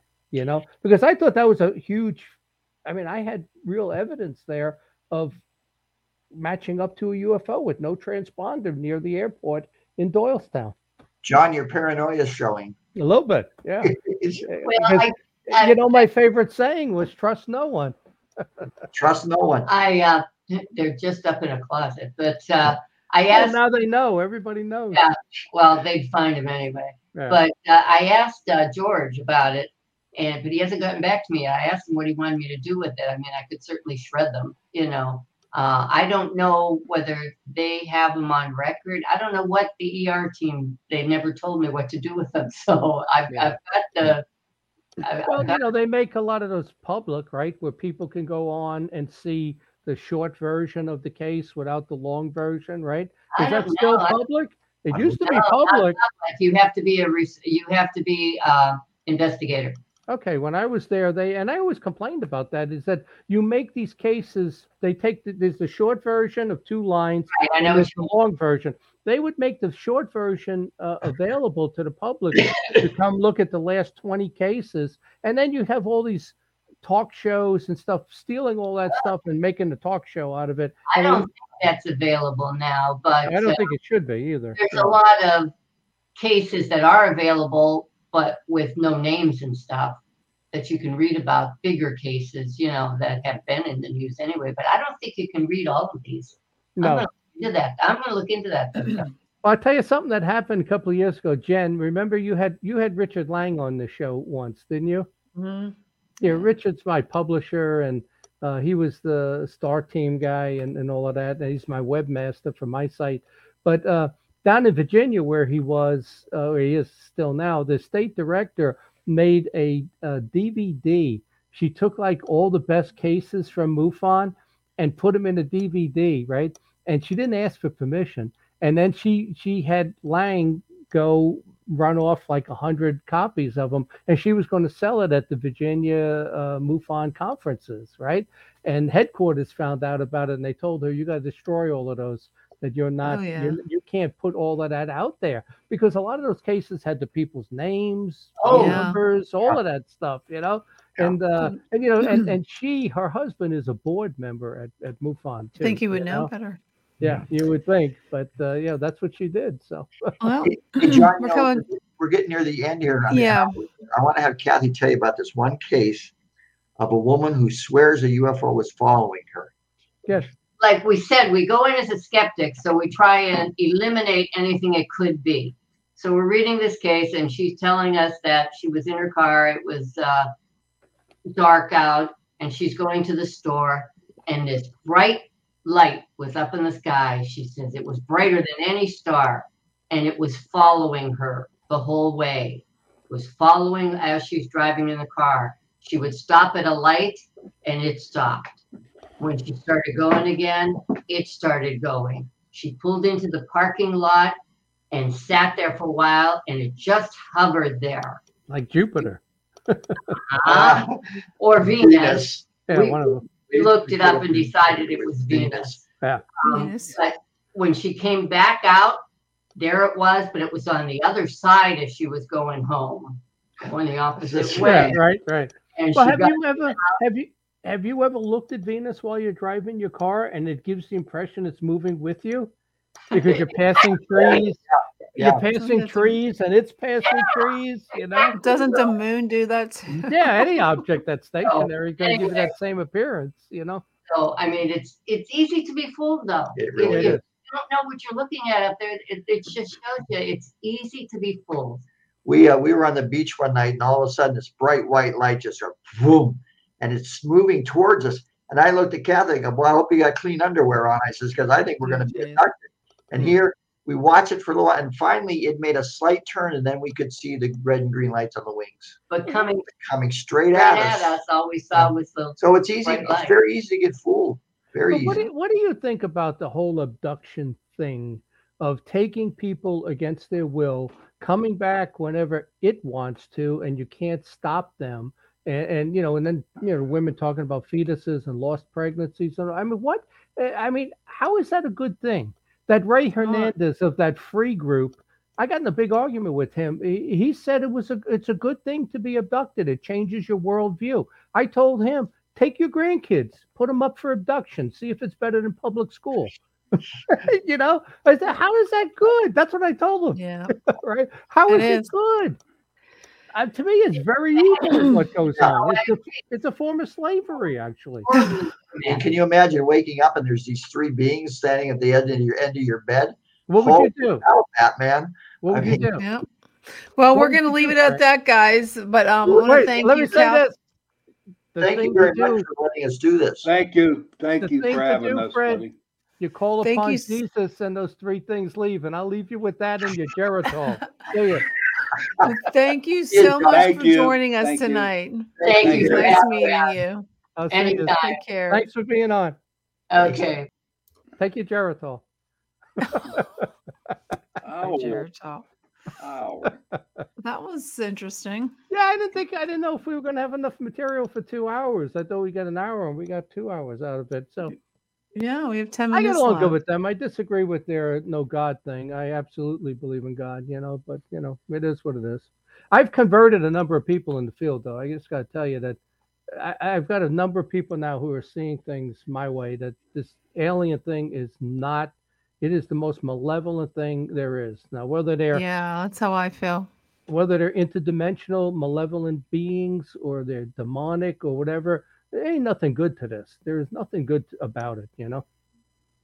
That's what I believe in too. Because I, I don't know. I, I, I don't. I don't even want to go I- there. I'm 'cause conf- it's- I'm confused. I'm, I'm, I'm not confused. I, some of the guests that we bring on, right? I, I, I'm like totally lost. So I sit Yeah. back and, and I try to understand what they're saying. And they were, you know, they were decent guests and they were mentioning names that I never heard of, books Yeah, that I've you never have to heard be in- of. You have to be in the UFO field. To, you could get a PhD in ufology. There is so much information. As a matter of fact, it's the second most looked up thing on the internet is UFOs.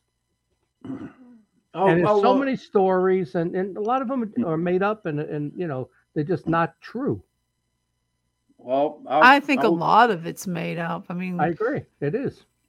Well, if I you just think about it, Jen, if you look at all the different scenarios of they're from space, they're interdimensional, they're us from the Mhm. future, uh, they're from under the ocean, they're demonic, they're this, they're that. I, I I put it in one of my books. It's like nine different versions. You know, we're in a computer program like the Matrix. So okay, only one of them is going to be true. So that means like 90% of all the stories are not true. They're not true because all of that stuff conflicts with itself. It I just want to know how many can't all be people are on medication that says that they see these things. I just, Well, you know what's funny? Joe Rogan years ago, and, and I, I wrote an article on this for MUFON. He said that uh, when he had he had his podcast, you know, and I'm going back to probably 2015. Mhm. Uh, he said that people with abductions and this whole alien thing are on drugs or they're hallucinating or they're dreaming. You know, and, and I at the time I said, Joe, you should stick with the UFC and not UFOs. Now, as UFOs get more popular and this group comes out with Elizondo and Tom DeLonge and all of that, Mhm. Joe Rogan completely changes his view because he's got these people on his show now, and now he's a believer in UFOs and aliens. You know, so you know I think some of it is for ratings and like like uh, coast to coast. I mean, they'll say the most outrageous things on on that show, but I it was know. interesting how Joe Rogan completely switched, and now he's a UFO believer because he gets good ratings on it. You know. Well, I believe in UFOs. I just don't know if Well, I believe there, in there's all no these doubt. these people that see these these entities that have these strange, obscure names that like Ashtar, and it's Yeah. like it's like a Yeah. fairy tale stuff. Like you, The you know, like a sci-fi mo- movie. Yeah, the contactee movement in the fifties. There's a lot of Yeah, different I mean, and- anytime somebody talks about Venus, uh, how can Yeah, you it's like Venus? It's sulfuric Venus, acid. Venus, if you will. You know, it's Yeah, like I mean, come on, they can't they can't be from Venus. you know, I mean, Thank you for the compliment, Sebastian. I appreciate it. yeah. that. Thank you. Sebastian. thank Yeah, it was a good discussion, but you know, but the thing is, it is real. Is something is going on? The people see. Oh, what Oh they yes, see, definitely. and the UFO is real, but what's the origin of it? And that has never been explained, you know. And I, I lean more and more to the interdimensional and shape shifting. That same thing that could be a Bigfoot one day or alien the next day could be the UFO in the sky. It's a shapeshifter or it materializes energy and it can only stay there for so long because it takes so much, you know, power and energy to manifest that, you know. Yeah, and I, I would like to do a show specifically on that. There's um the encounters over the White House in the what was it the 40s, 52. um 52. Yeah. I'd like to do a show on that because what were they? I mean,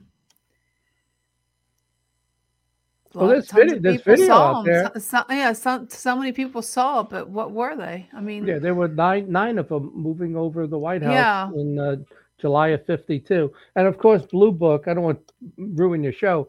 He's Blue Book said it was uh, uh, the reflection of streetlights.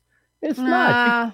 You could look at you could look at the video of them moving across the Yeah, sky. it wasn't. It wasn't. It at, wasn't at, at a certain angle, you're going to lose those lights. They're going to disappear if they're uh, like heated versions. Or Mm. There wasn't. You know.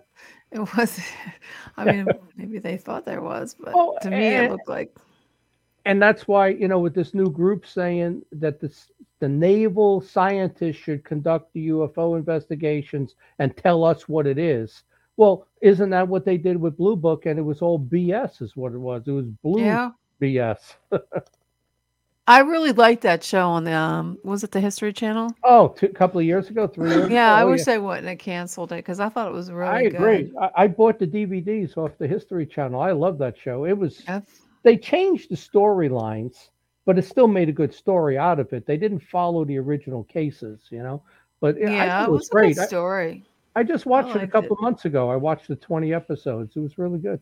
Yeah, and we're going to have uh, uh, Allen Hynek's son at Philadelphia in Bucks County uh, in Oh, May. wow. So we're going to ask him all those questions about the show, why they cancel it, you know, why Yeah, did they change the storylines? But you know, that's Hollywood. You know, even with Hangar One, we would give them the case file, and then all of a sudden they're showing some different stuff that wasn't in it. You know, it's saying some things that weren't in the case file, but yeah, they have to they have to make it entertaining. You know, yeah, that's what they have to do. and that's what that is Think- what they do. Speaking of entertaining, I hope we have a good show next week, and I get a, get a hold of some got? guests. We haven't had anybody yet. I haven't been able to do any of that lately. I've been really busy getting the house Being grandma. You're being and grandma. being grandma. Well, it's do, fun uh, being grandma. Do something with the ghost line because I'm not on next week. Okay, Okay. definitely. I'm going. Yeah, You're gonna so have don't- to let us know when you're on, John. So Yeah, that's uh, I, don't do aliens next week. Is what I'm saying. no, we won't do. We won't I save can't the be- aliens for you. Yeah, I- I'm We'll save all the week. demonic things for That's you. it. Aliens and demons. you know, I'm going to make a TV series, Aliens and Demons. There you go. That'll There be fun.